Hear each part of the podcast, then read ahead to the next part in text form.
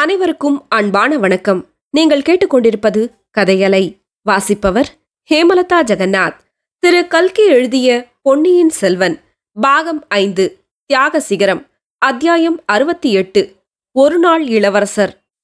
சேந்தனமுதனின் கட்டிலுக்கு அடியிலிருந்து வந்த முனகல் சத்தத்தை கேட்டதும் ஆழ்வார்க்கடியான் ஆஹா அப்படியா சமாச்சாரம்? சிவபக்த சிகாமணிகளே பழைய பரமசிவனைப் போல் மோசம் செய்ய ஆரம்பித்து விட்டீர்களா என்று சொல்லிக்கொண்டே மேலே போகத் தொடங்கினான். பூங்கோழி தன் இடையில் செருகியிருந்த கத்தியை சட்டென்று எடுத்துக்காட்டி வைஷ்ணவனே சிவபெருமானை பழித்த பாதகனாகிய நீ இந்த உலகில் இனி ஒரு கணமும் இருக்கலாகாது. மேலே ஒரு அடி எடுத்து வைத்தாயானால் உடனே வைகுண்டம் போய் சேருவாய் என்றாள். தாயே மகாசக்தி உன்னுடைய வார்த்தைக்கு மறுவார்த்தை உண்டா? வைகுண்ட பதவி கிடைப்பது எளிதன்று. உன் கையால் என்னை அங்கே அனுப்பிவிட்டாயானால் அதைக் காட்டிலும் பெரிய பாக்கியம் எனக்கு வேறு என்ன கிடைக்கக்கூடும்? என்றான் ஆழ்வார்க்கடியான். இச்சமயத்தில் சேந்தனமுதன் கட்டிலிலிருந்து எழுந்து வந்து பூங்கோழி வேண்டாம் கத்தியை இடுப்பில் செருகிக்கொள். இந்த வைஷ்ணவன் சிவனை தூஷித்ததினால் சிவபெருமானுக்கு குறைவு ஒன்றும் வந்துவிடாது. தீய வழியினால் நல்லது ஏற்படாது. பொய்மையினாலும் மோசத்தினாலும் நன்மை எதுவும் கிட்டாது. இந்த வைஷ்ணவனிடம் உண்மையைச் சொல்லி உதவி கேட்போம். இவனும் வந்தியத்தேவனுக்கு சிநேகிதன்தானே என்றான்.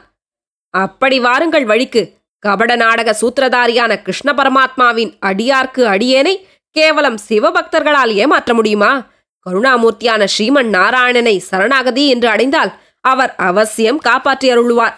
ஆதி மூலமே என்று கதறிய கஜேந்திரனை முதலை வாயிலிருந்து காப்பாற்றிய பெருமான் அல்லவோ எங்கள் திருமால்? ஆமாமாமாம் உங்கள் திருமால் வைகுண்டத்திலிருந்து வந்து சேர்வதற்குள் உங்கள் சிநேகிதர் இந்த மண்ணுலகத்திலிருந்தே போய்விடுவார் என்று பூங்கோழி சொல்லிவிட்டு கட்டிலை நோக்கி விரைந்து சென்றாள். மற்றவர்களும் அவளை பின்பற்றிச் சென்றார்கள். கட்டிலின் கீழே துணி குவியலினால் மறைக்கப்பட்டு கிடந்த வந்தியத்தேவனை தூக்கி கட்டிலின் மேலே கிடத்தினார்கள். வந்தியத்தேவன் நினைவற்ற நிலையில் இருந்தான். எனினும் அவ்வப்போது வேதனை குரலில் முனகிக் கொண்டிருந்தான். அதனாலேயே அவன் உடலில் உயிர் இருக்கிறது என்று அறிந்து கொள்ளக்கூடியதாய் இருந்தது. வாணியம்மை மூலிகைகளை வேக வைத்து மஞ்சள் பொடி சேர்த்து காயத்தில் வைத்து கட்டுவதற்காக கொண்டு வந்தாள். ஆழ்வார்க்கடியானும் சேந்தனமுதனும் வந்தியத்தேவனுடைய கை கால்களை இறுக்கி பிடித்துக் கொண்டார்கள். பூங்கொழியும் வாணியம்மையும் அவனுடைய காயத்தில் வேக வைத்த மூலிகைகளை சுடச்சுட வைத்து துணியை போட்டு கட்டினார்கள். அப்போது ஏற்பட்ட வேதனையினால் வந்தியத்தேவன் கண் விழித்தான். எதிரில் ஆழ்வார்க்கடியானை பார்த்ததும் வைஷ்ணவனே இப்படி வஞ்சம் செய்துவிட்டாயே இங்கே என்னை வரச் சொல்லிவிட்டு பின்னோடு என்னை கொல்லுவதற்கு ஆள் அனுப்பிவிட்டாயா? என்று குழறிவிட்டு மறுபடியும் நினைவிழந்தான் ஆழ்வார்க்கடியான் முகத்தில் மனச்சங்கடத்தின் அறிகுறி தென்பட்டது. அரை நினைவான நிலையில் வந்தியத்தேவன் கூறிய வார்த்தைகள் சேந்தனமுதன் பூங்கோழி இவர்களுக்கு தன்னை பற்றி மறுபடியும் ஐயத்தை உண்டாக்கியிருக்கும் என்று எண்ணி அவர்கள் முகத்தை பார்த்தான். பூங்கோழியின் முகத்தில் பூத்திருந்த புன்னகை அவனுக்கு சிறிது தைரியத்தை உண்டாக்கியது. வைஷ்ணவனே வந்தியத்தேவரை நீதான் இங்கே அனுப்பி வைத்தீரா? என்று கேட்டாள். ஆம் தாயே ஆனால் இவனை கொல்லுவதற்கு பின்னோடு நான் யாரையும் அனுப்பி வைக்கவில்லை.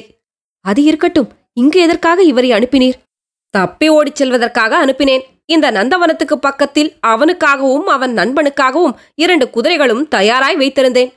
பின்னே அவர் தப்பி ஓடவில்லை என்று எப்படி தெரிந்தது? இக்குடிசையில் இருப்பதை எப்படி அறிந்தீர்? அவனுக்காக நான் விட்டிருந்த குதிரையில் வேறொருவர் ஏறிக்கொண்டு போவதை பார்த்தேன். அதனாலேதான் சந்தேகம் உண்டாயிற்று திருமால் ஒன்று நினைக்க சிவன் வேறொன்று நினைத்து விட்டார் இது என்ன புதிர்த்தாயே இவன் எப்படி காயமடைந்தான்?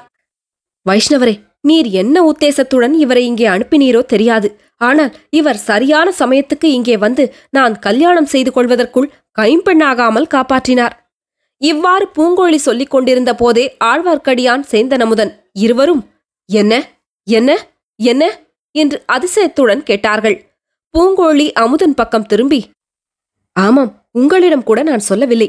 வெளியே ஒருவன் நின்று ஈட்டியினால் தங்களை குத்துவதற்குத்தான் குறிப்பார்த்தான் அப்போது இவர் வந்து குறுக்கிட்டு ஈட்டியை தான் ஏற்றுக்கொண்டு தங்களை காப்பாற்றினார் என்றாள். சேந்தனமுதன் கண்களில் கண்ணீர் ததும்பியது. ஐயோ எனக்காகவா என் நண்பர் இந்த ஆபத்துக்கு உள்ளானார்? என்றான். அதனால் என்ன? தாங்கள் இவரை தப்புவிப்பதற்காக எவ்வளவு ஆபத்துக்கு உள்ளாகியிருக்கிறீர்கள்? என்றாள் பூங்கோழி. அம்மணி இந்த உலகத்தில் ஒருவர் செய்த உதவிக்கு உடனே பதில் உதவி செய்வது என்பது மிக அபூர்வமானது. நல்லது செய்தவர்களுக்கு கெடுதல் செய்யாமல் இருந்தாலே பெரிய காரியம். வந்தியத்தேவன் இங்கு சரியான சமயத்துக்கு வந்து சேந்தனமுதனை காப்பாற்றியது அதிசயமான காரியம்தான் ஆனால் கல்யாணத்தை பற்றி ஏதோ சொன்னீர்களே அது என்ன? கைம்பெண்ணாகாமல் காப்பாற்றியதாகவும் சொன்னீர்கள். ஆம் வைஷ்ணவரே சிறிது நேரத்துக்கு முன்னாலே தான் நானும் இவரும் மணந்து கொள்வது என்று தீர்மானம் செய்தோம். செம்பியன் மாதேவியின் ஆசையையும் பெற்றோம். பெரிய பிராட்டி திரும்பிச் சென்று கால் நாழிகைக்குள் இவர் மேலே ஈட்டி பாய்வதற்கு இருந்தது. என்னால் கூட அதை தடுத்திருக்க முடியாது. அதனால் இவர் உயிருக்கு ஆபத்து வந்திருந்தால் என் கதி என்ன? கல்யாணம் ஆவதற்கு முன்பே கைம்பெண் ஆகிவிடுவேன் அல்லவா? கருணாமூர்த்தியான திருமாலின் அருளினால் அப்படியொன்றும் நேராது. செம்பியன் மாதேவியின் ஆசியும் வீண் போகாது. தாங்கள் இந்த உத்தம புருஷரை மணந்து நெடுங்காலம் இனிது வாழ்ந்திருப்பீர்கள். ஆனால் இந்த பரமசாதுவான பிள்ளையை ஈட்டியால் குத்திக் கொள்ள முயன்ற பாதகன் யாராயிருக்கும்? அவனை தாங்கள் பார்த்தீர்களா? அடையாளம் ஏதேனும் தெரிந்ததா? பார்க்காமல் என்ன? தெரியாமல் என்ன? அந்த வைத்தியர் மகனாகிய பினாகபாணி என்னும் சண்டாளன்தான். என் அத்தை மந்தாகினியை கோடிக்கரையிலிருந்து அக்கிரமமாக பிடித்து கொண்டு வந்து கொலைகாரனுக்கு பலியாக செய்தவன்தான் சோழ ராஜ்யத்தில் இப்படியெல்லாம் அக்கிரமங்கள் நடக்கின்றன. இது என்ன அக்கிரமத்தை கண்டுவிட்டீர்கள்? இதைவிட ஆயிரம் மடங்கு நடக்கப் போகிறது. சோழ நாட்டில் இன்று இரவு அராஜகம் ஆரம்பமாகப் போகிறது. சிற்றரசர்களுக்குள் பெரிய சண்டை மூளப்போகிறது நாடெங்கும் மக்கள் ஒருவரோடு ஒருவர் சண்டையிட்டுக் கொண்டு மடியப் போகிறார்கள். ஸ்ரீமன் நாராயணமூர்த்தியின் அருளினால் ஒரு பெரிய அற்புதம் நடந்தாலன்றி இந்த நாட்டுக்கு வரப்போகும் விபத்துகளை தடுக்க முடியாது என்றான் ஆழ்வார்க்கடியான்.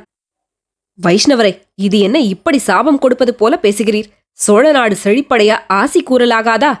என்றான் அமுதன். நாடு எப்படியாவது போகட்டும் நாங்கள் கோடிக்கரைக்கு போய்விடுகிறோம் என்றாள் பூங்கோழி.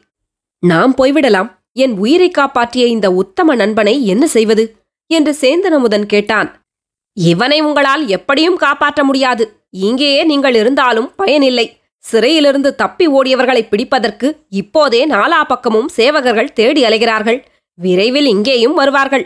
வாசலில் நிற்கும் காவலர்களுக்கு நானே என்ன சமாதானம் சொல்லி அழைத்துப் போகிறது என்று தெரியவில்லை என்றான் ஆழ்வார்க்கடியான்.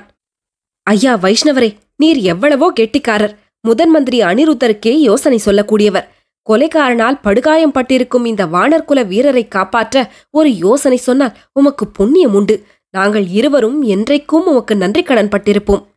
தேவி அது அவ்வளவு சுலபமன்று ஐயா நிமிஷத்துக்கு நிமிஷம் எனக்கு மரியாதை அதிகரித்துக் கொண்டு வருகிறதே.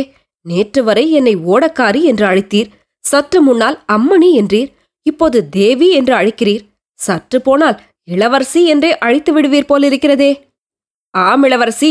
இதோ நினைவற்று கிடக்கும் இந்த வீர வாலிபனை காப்பாற்ற வேண்டுமானால் அதற்கு ஒரே ஒரு வழிதான் இருக்கிறது. தங்களை மணந்து கொள்ளப் போகும் இந்த பாக்கியசாலி ஒரு நாளைக்கு இளவரசராக வேண்டும். அவர் இளவரசர் என்றால் தாங்களும் இளவரசிதானே?